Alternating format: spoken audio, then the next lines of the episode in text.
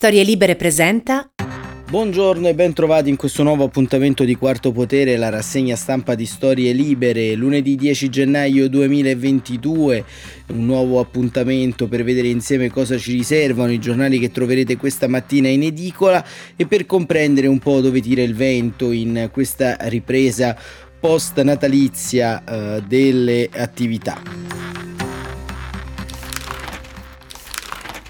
Certamente i giornali ci indicano i fronti eh, delle preoccupazioni, i fronti della lotta e Repubblica apre proprio con il tema cardine di questi giorni le scuole, scuole riaperte ma solo a metà e secondo appunto il quotidiano diretto da Maurizio Molinari eh, in eh, un comune su otto le aule rimangono chiusi.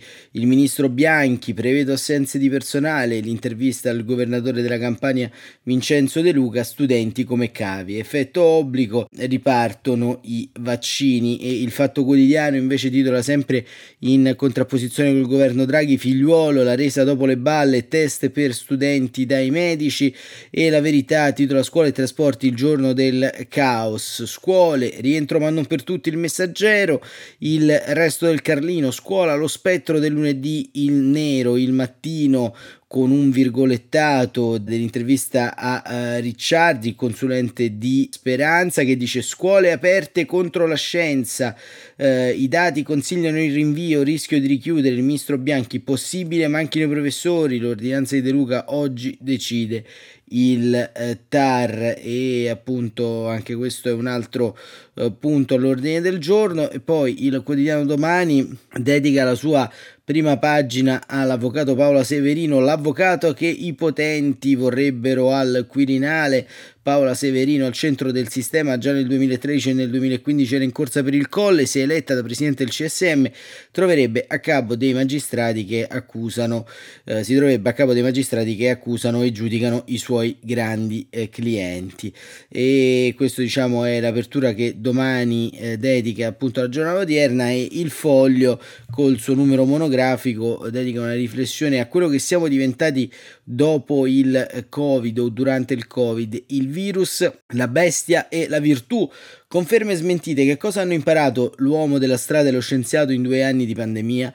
La disputa ideologica, la guerra dei Novax, il tifo sui social, perché le nostre reazioni biologiche, culturali e sociali al Covid ci dicono molto sull'animale che è ancora in noi, un articolo di Enrico Bucci che vale la pena approfondire. Ma appunto il tema centrale appare la scuola, la scuola che è un po' come la nazionale di calcio, ognuno sembra avere un'idea eh, propria, un'idea pronta, su questo fronte delle riaperture si è giocato una sorta di braccio di ferro e se vogliamo eh, si è pagato e si sta pagando anche un'eccessiva polarizzazione nel corso della prima fase della pandemia con il lockdown, quando effettivamente ci si è ritrovati nella inedita situazione di eh, trovare ovviamente eh, delle soluzioni operative per continuare eh, diciamo ad avere un flusso di informazioni. A scuola all'epoca con valorosi docenti si attrezzò per una didattica a distanza eh, tutti quanti noi abbiamo eh, imparato a fare cose in modo differente a fare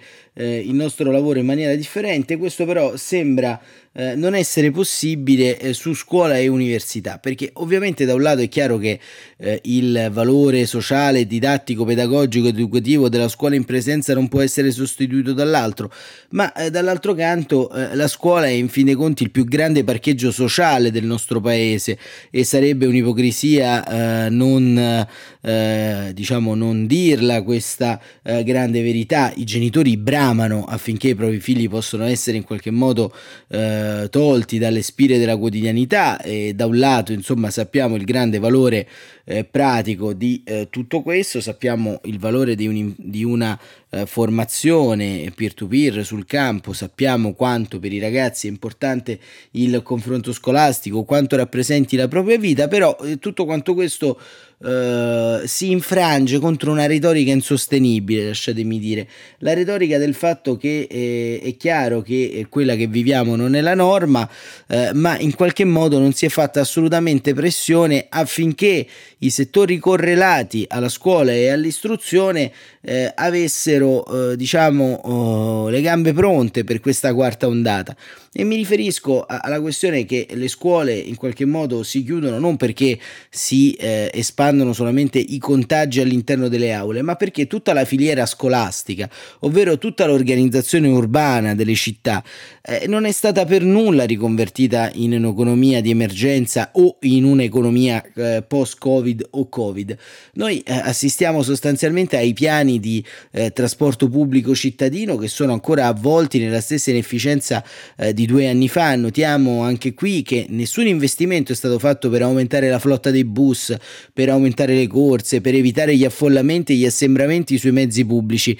Chiunque di voi sta ascoltando questa rassegna stampa mentre si reca al lavoro, magari su un autobus o su una metropolitana di una grande città, può testimoniare eh, che eh, diciamo la calca è eh, compagna di viaggio eh, in, e di contagio in questo caso eh, dall'inizio del della seconda e terza ondata. Nulla è stato fatto per eh, diciamo aumentare le corse, snellire le procedure, perché i contagi è vero che non avvengono a scuola, ma avvengono fuori dalle scuole. I ragazzi, soprattutto quelli di fascia eh, più alta, quelli dei licei, rimangono sostanzialmente per ore e ore a bivaccare fuori eh, dai locali nel fine settimana, perché mai eh, si può chiedere ai commercianti di avere delle regole di tracciamento all'interno dei loro locali e mai eh, si può prestare attenzione a quello che accade eh, a degli adolescenti perché eh, ovviamente si ledono i diritti di lesa maestà del commercio, però poi a rimetterci è sempre la scuola. E come ci racconta Viola Giannoli eh, sulla Repubblica, la scuola non riparte in un comune su otto, Bianchi prevedo assenso, abbiamo detto in apertura, alla fine si riparte, scrive la Giannoli, in classe in presenza, almeno finché dura. Siamo preoccupati come tutti, dice la sera della vigilia il ministro Patrizio Bianchi, ma la scuola è pronta. Da stamattina sui banchi Ehm, di, ci saranno più di 6 milioni e mezzo di studenti. All'appello mancano gli alunni siciliani, per loro le lezioni riprenderanno giovedì anche se il CTS regionale ha proposto la zona rossa fino a fine mese quelli campani rimandati al 31 gennaio e di altre 102 città. In tutta Italia sono 1044 i comuni contati da Repubblica in cui i sindaci o governatori hanno scelto di rinviare l'apertura, uno ogni 8. Alle due regioni del sud Italia sono aggiunte 43 ordinanze in Calabria, 22 nel Lazio, 10 in Piemonte, 9 in Abruzzo, eh, 7 in Molise, 3 in Lombardia e altrettante in Sardegna, 2 in Basilicata, una in Veneto e quattro in Puglia. Il governatore Michele Emiliano ha deciso la riapertura controvoglia, invitando le famiglie pugliese che invocano la DAD a un ricorso autonomo al TAR ma pure il fronte delle regioni è spaccato. In un paese dove tutto è aperto, tenere chiuse le scuole non è solo un brutto segnale, ma è poco utile, spiega dalla Liguria il presidente Toti. E infatti la maggioranza riparte, seppur in classi spopolate da contagi e quarantene. Sono circa 380.000 gli alunni chiusi in casa per Covid, tra malattie e isolamento. E poi ci sono i 100.000 assenti stimati dall'Associazione Nazionale Presidi tra docenti e personale ATA. Di questi l'80% sono maestri e prof, sospesi perché contrari all'obbligo vaccinale, Novax, contagiati, isolati, anche Bianchi lo ammette. C'è sicuramente, dice il ministro, la possibilità che manchi del personale. Abbiamo dato 400 milioni per rinnovare il potenziale del personale per l'emergenza legata al Covid. Si tratta di 35.000 docenti e di altrettanto personale tecnico in più. Ma anche trovare supplenti i primi giorni non sarà facile e con 150.000 contagi al giorno è un picco che ancora deve arrivare. La preoccupazione dei genitori alle prese con autocertificazioni tamponi dell'ultima ora per la sicurezza del gruppo classe e che si torni presto in DAD.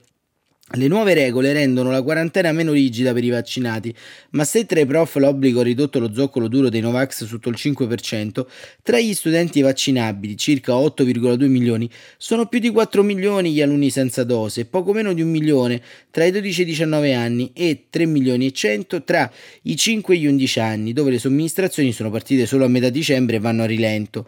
In caso di focolai, gli studenti di medie e superiori contatti stretti di un positivo avranno test gratuiti. Il commissario all'emergenza Covid, Francesco Paolo Figliuolo, rassicura le lezioni in presenza sono importanti anche per un principio di equità sociale, le scuole sono un luogo sicuro con mascherino e distanziamento. Tra i banchi quest'anno non è più obbligatorio il metro a testa, eh, ma i docenti proveranno a farlo rispettare lo stesso vista la contagiosità di Omicron. Le scuole attendono anche la FFP2, almeno nelle classi in cui sono under 6 e fragili che non possono indossare le mascherine e poi Corrado Zunino questo era il punto che fa Viola Giannoli con i dati e Corrado Zunino poi eh, ci racconta di questi presidi insomma inviati sul fronte del Don perché titola e i presidi si sfogano in chat trattati come soldati della campagna di Russia. Sono esausti, scrive Zunino, e usano metafore marziali per definire la ripartenza di questa mattina. Waterloo, le Termopili, allegoria della sconfitta della scuola che è già scritta nei suoi ritardi, nelle sue mancanze, faticosamente nascoste da una propaganda in crescita. I presidi italiani sono nel cuore del contagio e ancora una volta sette 8, ogni 8 almeno dovranno farsi carico di tutto ciò che lo Stato continua a non darli, sicurezza e risorse per costruire una buona didattica. Lo racconto in una chat di servizio che Repubblica ha letto. Abbiamo sottoscritto un appello caduto nel vuoto, scrive Valeria S., dirigente scolastica. Ricorda di essere una dei 2000 presidi che avevano chiesto due settimane fa di essere eh, fermati e sono stati inascoltati. Verremo mandati come soldati nella campagna di Russia, ma io mi rifiuto categoricamente di lavorare un altro sabato e un'altra domenica. Iniziamo a riprendere in mano la dignità dei lavoratori. Non abbiamo neanche noi il diritto alla disconnessione, non abbiamo diritto a ferie e giorni di sacrosanto riposo. Con il 2022 utilizzerò la formula sorry, I'm out of office. E adesso andiamo alla battaglia di lunedì oggi appunto. Ma quale battaglia? Molte famiglie hanno già scelto di disertare, la voce arriva dalla guida eh, dell'Istituto Francesca Morvillo di Roma, diversi genitori degli alunni della scuola dell'infanzia stanno inviando email nelle quali comunicano che ma non manderanno i bimbi a scuola finché la situazione epidemiologica non migliorerà. Condivido la grande amarezza nel constatare che nonostante la scuola riapra, riaprirà con classi dimezzati se non vuoti, con metà alunni a casa in DAD perché positivi o contatti stretti. In chat si dà la dimensione del rischio e dei possibili vuoti. Su 56 classi di scuola primaria e secondaria, al momento per 39 dovrò riattivare la didattica integrata. In 39 classi sì, ho positivi e contatti stretti di positivi. Un collega, sempre la stessa chat, siamo esausti e dal 10 senza fare il gupo della situazione prevedo il caos totale ancora in chat da venerdì. Nelle scuole siamo al delirio, in una giornata ho lavorato almeno 100 richieste di didattica a distanza per alunni positivi. E così va avanti, insomma, l'articolo di Zunino che eh, chiude eh, con un'ultima chat abbiamo fatto tanto per la scuola in presenza dentro l'istituto siamo responsabili e consapevoli ma non possiamo farci carico di una tragedia annunciata non dite che non vi avevamo avvisato Già, scrive Zunino, ma se non abbiamo i due metri di distanza per la merza, forse dovremmo far uscire gli alunni prima di pranzo. E insomma, come vedete, il panorama è veramente frastagliato, il, il panorama è ovviamente, diciamo, molto, eh, possiamo dire, eh, fuori dal, dal, normale, ma eh, sono un po' tutti responsabili perché non ci traggano in inganno i presidenti come Vincenzo De Luca che preparano ordinanze in solitaria che di fatto isolano una regione con un alto tasso di dispersione scolastica come la Campania. Eh, e rendono ancora una volta eh, non possibili i, i ritorni a scuola e, ricordiamo che di questo passo in campagna, come già dicevano i dati Eurispes, la dispersione scolastica durante la DAD e durante la pandemia è cresciuta, ma con quest'altra interruzione crescerà ancora in territori dove lo Stato è debole. Togliere la scuola è qualcosa di impossibile impensabile. Ma il presidente De Luca continua con la sua linea fondamentalmente di rigorismo da un lato, ma al tempo stesso di protagonismo. È perché, eh, cari ascoltatori, i grandi eh, assenti in questa lotta per la pandemia sono stati proprio i presidenti di regione, proprio gli enti locali, perché come abbiamo detto all'inizio, nulla hanno fatto per potenziare i cosiddetti mezzi di indotto del mondo della scuola. Eh, non sono arrivate richieste al governo centrale, non sono stati fatti piani di incremento della mobilità urbana, non sono stati in qualche modo eh, previsti eh, dei piani di rotazione degli istituti. Tutto è rimasto così com'è, come se in tempo di guerra si volesse far continuare una fabbrica con le stesse materie prime che si hanno in tempo di pace. E questo è il grande problema della scuola, perché oltre l'intuizione dei docenti, dei professori, degli studenti, è, è, mancata un'intuizione generale della riprogrammazione noi abbiamo un dibattito intellettuale avvolto nel nostro paese che ancora considera la scuola eh, come uno strumento di valutazione, di giudizio, di conservazione. Abbiamo articoli, articolesse, libri eh, come quello di Luca Ricolfi e Paola Mastrocola o quello di Ernesto Galli della Loggia in cui eh, si chiede una scuola che giudica. Ma come può una scuola giudicare quando neanche è in grado di mettere in campo nel suo insieme istituzionale e pedagogico pedagogico, una didattica alternativa e un diverso funzionamento degli istituti? Eh, questo è il grande, è il grande tema. Eh, eh, le valutazioni invalsi arrivano come una scure, si abbattono come una scure ogni anno e ogni anno non cambia nulla, forse perché anche il metodo valutativo è sbagliato. E quindi De Luca che eh, appunto dice che solo il governo non vede l'emergenza e i bambini sono stati usati come cavi addirittura. Presidente De Luca, eh, in questa intervista di Concita Sannino, il governo prepara l'impugnativa contro sua ordinanza, perché lei torna a chiudere le aule per i bambini in Campania? Intanto non abbiamo chiuso proprio niente, al di là di ideologismi e parole al vento, il motivo del contendere è solo questo DAD per tre settimane per le medie elementari per consentire una più vasta vaccinazione infantile per scavallare il picco di contagi previsto per gennaio. E tutto questo accogliendo richieste pressanti di centinaia di presidi, di sindaci e di dirigenti sanitari. Le pare che ci sia motivo per fare crociate da parte del governo? Le nostre sono solo misure ragionevoli. Ma il suo provvedimento, in calza Concita Sannino, è un unicum italiano e come ha osservato lo stesso ministro Bianchi è illegittimo. Lei si sente al di sopra delle leggi? Noi riteniamo di muoverci su un piano di piena legittimità. Siamo in una situazione di straordinaria e drammatica emergenza che solo il governo non vede. La cosa davvero scandalosa è che il governo non ha riunito il comitato tecnico scientifico come chiesto da tutte le regioni per avere una base sanitaria oggettiva e autorevole su cui fondare le decisioni. La nostra ordinanza invece è conseguente alle valutazioni della nostra unità di crisi e di tutti i dirigenti sanitari sul piano epidemiologico e vaccinale. E, e la Sanino domanda: ma quale documentazione oggi consegnerà al TAR per giustificare lo stop, come prescrivono i giudici? Anche a novembre scorso i magistrati amministrativi eh, sottolinearono la sua carenza di motivazioni. Consegniamo al TAR, risponde De Luca, i dati oggettivi che motivano la gravità della situazione. RT a 1,78, impossibilità concreta dei tracciamenti, esaurimento dei posti letti pediatrici e vaccinati sotto i 12 anni al 15%. Dobbiamo aspettare le tragedie per decidere misure di prevenzione minima, del tutto proporzionate e che non coinvolgono gli istituti superiori con tassi di vaccinazione più elevati?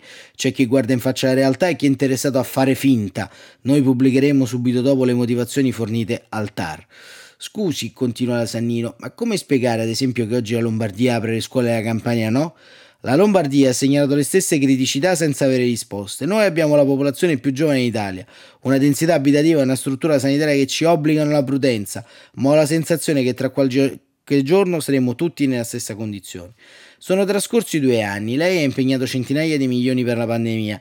Non si vedevano concentrare risorse, dice la Sannino, anche per preparare questo rientro? Intanto, come sempre, abbiamo certificato spese Covid in maniera rigorosissima, 520 milioni in due anni. In realtà molto più piccole della campagna hanno speso centinaia di milioni in più. Bisognerà che ci si rassegni eh, di fronte al fatto che di una campagna che è una gestione spartana e virtuosa di bilancio regionale e sanitaria. Nel frattempo il governo non ha rimborsato queste spese, per il resto siamo quelli che hanno investito più nel trasporto scolastico aggiuntivo, per altre cose bisogna dire allo Stato, ai comuni e alle province che hanno la competenza. E qui è questo, come vedete, è il classico rimbalzo italiano. Lei ritiene che l'azione del governo Draghi per contrastare la pandemia sia inefficace e perché l'azione del governo, dice De Luca, sulla pandemia rimane ispirata alle mezze misure. Abbiamo perso mesi preziosi autoconsolandoci, l'idea delle decisioni si prendono in tempo utile prima dell'esplosione del contagio è estranea al governo. E anche sulla nostra vicenda registro un mistero di ottusità burocratico e di centralismo arrogante del tutto fuori fuori luogo. Non ritorno per carità di patria sulla vicenda AstraZeneca, sul mercato nero della distribuzione dei vaccini, sulla presa in giro di 100 euro, su misure cervellotiche ingestibili relative alle quarantene e così via. So bene che nel governo c'è chi ostacola ogni misura netta dopo aver strizzato l'occhio ai Novax e contrastato perfino il Green Pass. Si riferisce alla Lega? Lasciamo stare. Ogni misura che si fa finta di prendere diventa operativa dopo 15 giorni. Mi pare incredibile. Proprio lei parla di arroganza, dice Concita Sannino. Non pensa di usare frasi scomposte quando parla di bambini usati come cavi attribuendolo al governo? Quando le misure che si prendono, dice De Luca, prescindono dalla realtà vera, che è nei territori e negli ospedali, quando si continua sulla linea del fare finta, le conseguenze rischiano di pagarli i più piccoli. Non mi sento vincolato al politicamente corretto. Ecco lì, anche lui col politicamente corretto. Dico quello che vedo, adopero parole conseguenti e chiare e rispondo alla mia coscienza, non a logiche opportunistiche. E questo diciamo poi chiude insomma De Luca, diciamo um, il, il, il, suo insomma personale eh, parere intorno alla vicenda, però c'è da notare, eh, al di là di come la si pensi, intorno a Vincenzo De Luca, da un lato la uh, scarsità, come abbiamo detto, di proposte operative per la pianificazione di questa quarta ondata che si sapeva sarebbe arrivata, ma dall'altro anche una grande confusione in sede del CTS perché su Repubblica appunto Michele Bocci intervista Donato Greco, membro del comitato del CTS che dice ma ipotizzato al CTS ritorno alla DAD non sono gli studenti a far salire i contagi. Tuttavia sul mattino eh, c'è l'intervista a eh, Ricciardi che è consulente di Speranza e quindi al tempo stesso sovraintende anche ai lavori del CTS del Comitato Tecnico Scientifico che dice scuole aperte contro la scienza. Eh, i dati consigliano il rinvio. Rischio di richiudere e, e qui, eh, cari amici virologi, esperti, bisogna che vi mettiate d'accordo, insomma, perché Donato Greco dice l'obbligo del vaccino è stata sconfitta, i cittadini avrebbero dovuto aderire tutti di loro volontà. Eh, e poi dice eh, tutti gli anni e decenni le vacanze natalizie facevano precipitare la curva di incidenza dell'influenza quest'anno le scuole sono state chiuse il 22 dicembre e di, quella tendenza non si è vista con il covid che al contrario è esploso. La sospensione scolastica quindi è stata influente quindi perché privare i bambini della scuola? E eh, non lo so, e date una risposta però a questo paese, perché il tema è che su Repubblica il CTS dice una cosa e sul mattino Ricciardi ne dice un'altra. Questo diciamo è quello che eh, un po' racconta Repubblica su questa eh, vicenda, ma andiamo anche sul Corriere della Sera, perché il Corriere della Sera, come abbiamo visto, sceglie eh, una eh, titolazione conseguente a questo eh, caos eh, di questo lunedì, che è un caos che come vedete si riscontra anche sulle pagine dei giornali. E, e, e si, però si concentra sulla vaccinazione anche di notte Prime iniezioni 60.000 in un giorno, la zona gialla in 15 regioni. Oggi Draghi spiegherà in una conferenza stampa le misure adottate. Via i vaccini anche di notte, scontro sulla riapertura delle aule, lezioni a distanza in molti comuni. Non cambia di molto il tono e ehm, però c'è un articolo molto interessante, eh, un editoriale di Maurizio Ferrera eh, sul Corriere della Sera perché? Perché in qualche modo eh, tutto quanto quello che sta avvenendo, e, e questo ci rimanda anche un po' all'analisi che il foglio dedica oggi nel suo monografico, è evidente che lascerà degli eh, scontri sul campo, che lascerà degli scontri all'interno del nostro eh, vissuto quotidiano, ma soprattutto riapre una linea, una crasi, eh, una eh, situazione che in qualche modo eh, culturalmente eh, aveva già un suo terreno fertile, ovvero il populismo, prima eh, di tutto quanto questo biennio emergenziale. E Maurizio Ferrera titola una nuova stagione populista, le tensioni e i rischi, e inizia scrivendo uno scontro culturale, così il New York Times ha definito l'ondata di proteste contro vaccini e restrizioni che ha investito negli ultimi mesi tutti i paesi europei. Ma esiste davvero una cultura riconoscibile, Novax, basata su credenze e valori condivisi? Così non sembra. Le motivazioni di chi non vuole vaccinarsi sono infatti disparate, a volte fra loro incompatibili. Per alcuni si tratta di semplice paura, diffidenza, mancanza di informazione, altri si lasciano sedurre da teorie cospirativi, sono convinti che dietro ai vaccini vi sia un complotto mondiale delle case farmaceutiche, vi è poi l'insofferenza, spesso la rabbia nei confronti di obblighi e divieti, oppure lo scetticismo verso la scienza, il potere degli esperti. Nei paesi germanici, scrive ehm, Ferrera, Gioca un ruolo il radicamento della medicina alternativa, in quelli dell'Est la persistenza sfiducia nelle istituzioni e nelle elite di governo. Insomma, il mondo Novax è internamente molto differenziato dal punto di vista culturale e lo è anche sul piano sociale dell'estrazione delle preferenze politiche. Vi sono alcune frange estremiste e molti Novax guardano a destra, ma per ora nessun partito può vantare il monopolio della rappresentanza. In assenza di qualche collante ideologico, la condivisione di un singolo interesse obiettivo, noi vaccini appunto in generale, non basta per dar vita a movimenti capaci di durare nel tempo.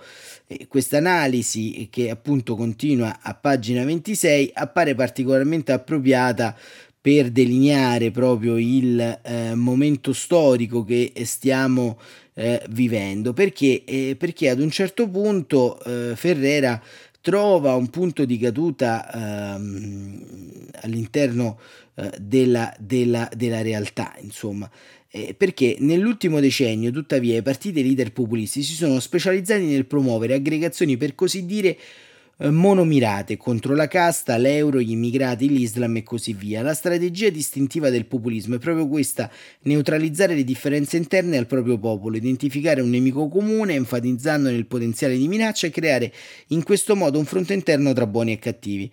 È ciò che stanno facendo il Partito delle Libertà in Austria, Alternative for Deutschland in Germania, la Sinistra Libera e il Massvoll in Svizzera. Per consolidare le proprie posizioni, i movimenti populisti devono mantenere viva la contrapposizione nei confronti del supposto nemico.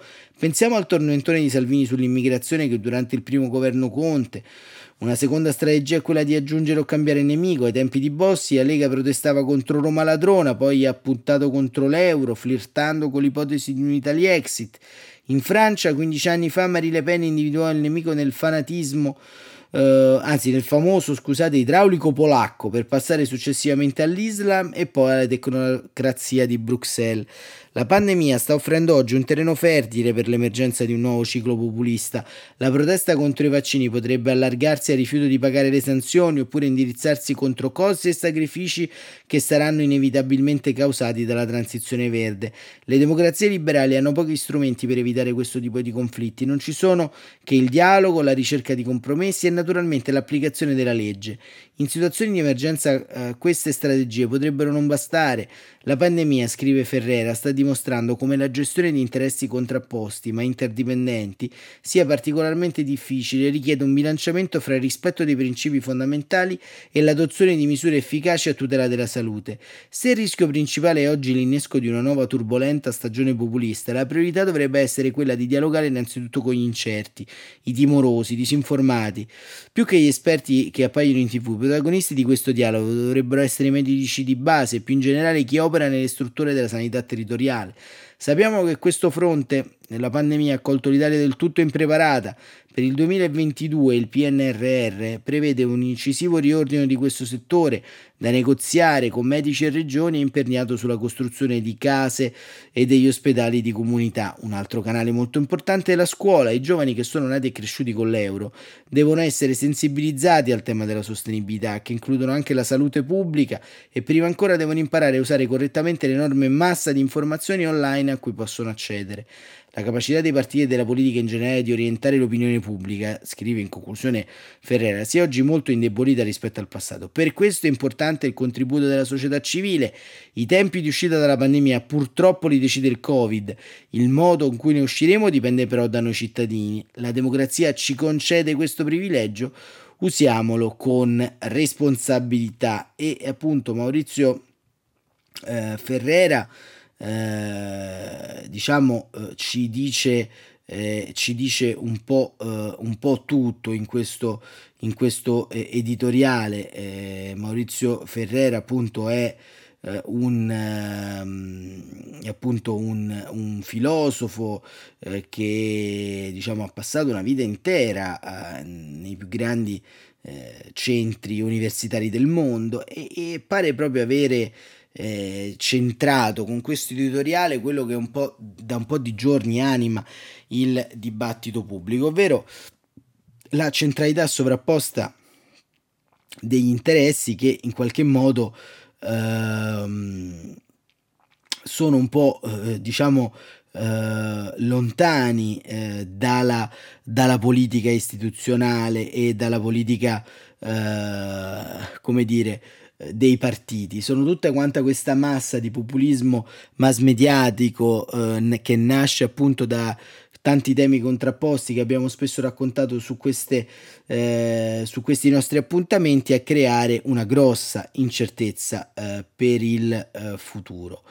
E eh, sostanzialmente eh, abbiamo eh, un altro editoriale interessante che questa volta è a firma di Massimo Cacciari. Massimo Cacciari sulla stampa è una firma chiaramente nota che ultimamente si è però eh, diciamo indirizzato soprattutto su posizioni no Green Pass e scrive di Quirinale, il Quirinale è il Parlamento impotente perché tra le altre vicende come sapete insomma eh, nei prossimi giorni sarà dirimente scegliere eh, per i partiti eh, la strategia finale per il Quirinale, adesso il cosiddetto se ne parla dopo Natale è finito e quindi se ne deve parlare. Cacciari scrive le elezioni di un Presidente della Repubblica dovrebbe rappresentare una buona occasione per discutere sullo stato di salute della nostra democrazia, per ritornare a discuterne dopo tanti penosi fallimenti con diagnosi e terapie che magari non avranno la fondatezza scientifica in cui altri campi si possono vantare, ma che qualche ragionevolezza magari la conservano.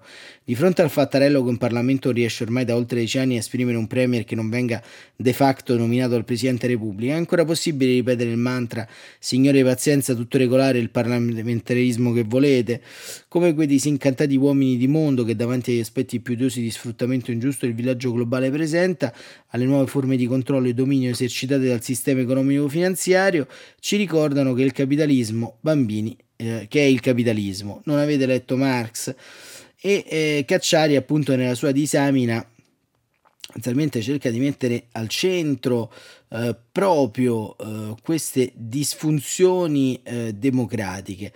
E, ehm, e, sostanzialmente più o meno nella parte finale di questo editoriale ehm, va ad attaccare sostanzialmente i decreti emergenziali del governo e scrive tutto, ma per carità non più emergenze rinnovate per decreto di settimana in settimana, non più governi di salute pubblica, non più questo occasionale procedere in un'inflazione di norme tra stato di necessità e paure. Il mondo contemporaneo non consente ormai democrazie progressive, lo ammettiamo bene, ma neppure sarà governabile attraverso intese spurie, fittizie, tra forze politiche sempre più sradicate che hanno insieme soltanto l'interesse per la gestione di angosce grandi o piccole, ansiose di soffocare ogni parola, non dico di critica ma di dubbio, costoro non saranno mai capaci di autentiche decisioni che in quanto tali sono sempre costituenti, ma soltanto di protrarre sine die stati di emergenza, e cioè il proprio sopravvivere. Allora, con, con, questa riflessione ovviamente eh, diciamo che va un po' a, a saldarsi con eh, diciamo i temi eh, scolastici, i temi del Quirinale e il tema appunto sottoposto dall'editoriale di Maurizio Ferrera oggi sul Sole 24 ore si delinea un po' eh, come direbbero eh, gli astrologi la, la conformazione di questo mese che verrà. Perché le tre settimane che ci separano dalla fine di gennaio ci racconteranno proprio questo. Ovvero ci racconteranno la fondamentale eh, forza eh, progressiva che la politica saprà imprimere a tutte quante queste emergenze, all'emergenza democratica, non tanto per la stabilità delle istituzioni, ma per la rielezione dell'alta car- più alta carica dello Stato, il Presidente della Repubblica. Eh, ci diranno se sostanzialmente avremo saputo cogliere l'occasione del Covid per ristrutturare col PNRR i vulnus storici e strutturali del nostro paese e in conclusione eh, ci daranno forse la spinta finale per uscire da una transizione politica e pratica molto importante e molto evidente che nel corso di questi decenni si è consumata. In tutto questo ovviamente c'è eh, la scuola, la sanità, eh, il mondo eh, del sociale che guarda con, eh, possiamo dire, eh, tepore e, a tutte quante queste scelte, tepore perché alla fine sa che eh, negli ambiti rispettivi dovrà comunque continuare in caso ad arrangiarsi. ma è forse proprio l'arrangiarsi che ci ha condotto ancora una volta ad iniziare una nuova settimana di un nuovo anno con la pandemia dentro casa, con picchi enormi di contagiati e l'incertezza se domani eh, i ragazzi e le ragazze italiane potranno andare a scuola. Ecco, allora le parole di Mario Draghi che pronuncerà oggi in conferenza stampa forse ci aiuteranno a comprendere il punto di caduta di questa gestione finale, speriamo, dell'emergenza Covid. Però la domanda che ci facciamo e che in qualche modo eh, ci eh, continuiamo porre è che se è vero, come diceva Edoardo De Filippo, che eh, gli esami non finiscono mai, eh, gli esami per questo paese eh, quando è che cominceranno a dare degli esiti decisivi?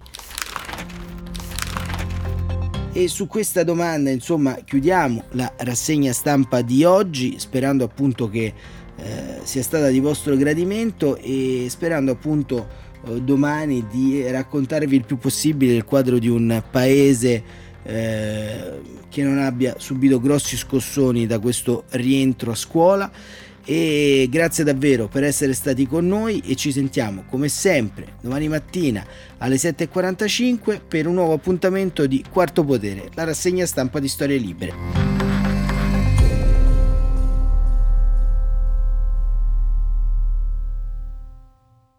Una produzione storielibere.fm di Gianandrea Cerone e Rossana De Michele. Coordinamento editoriale Guido Guenci.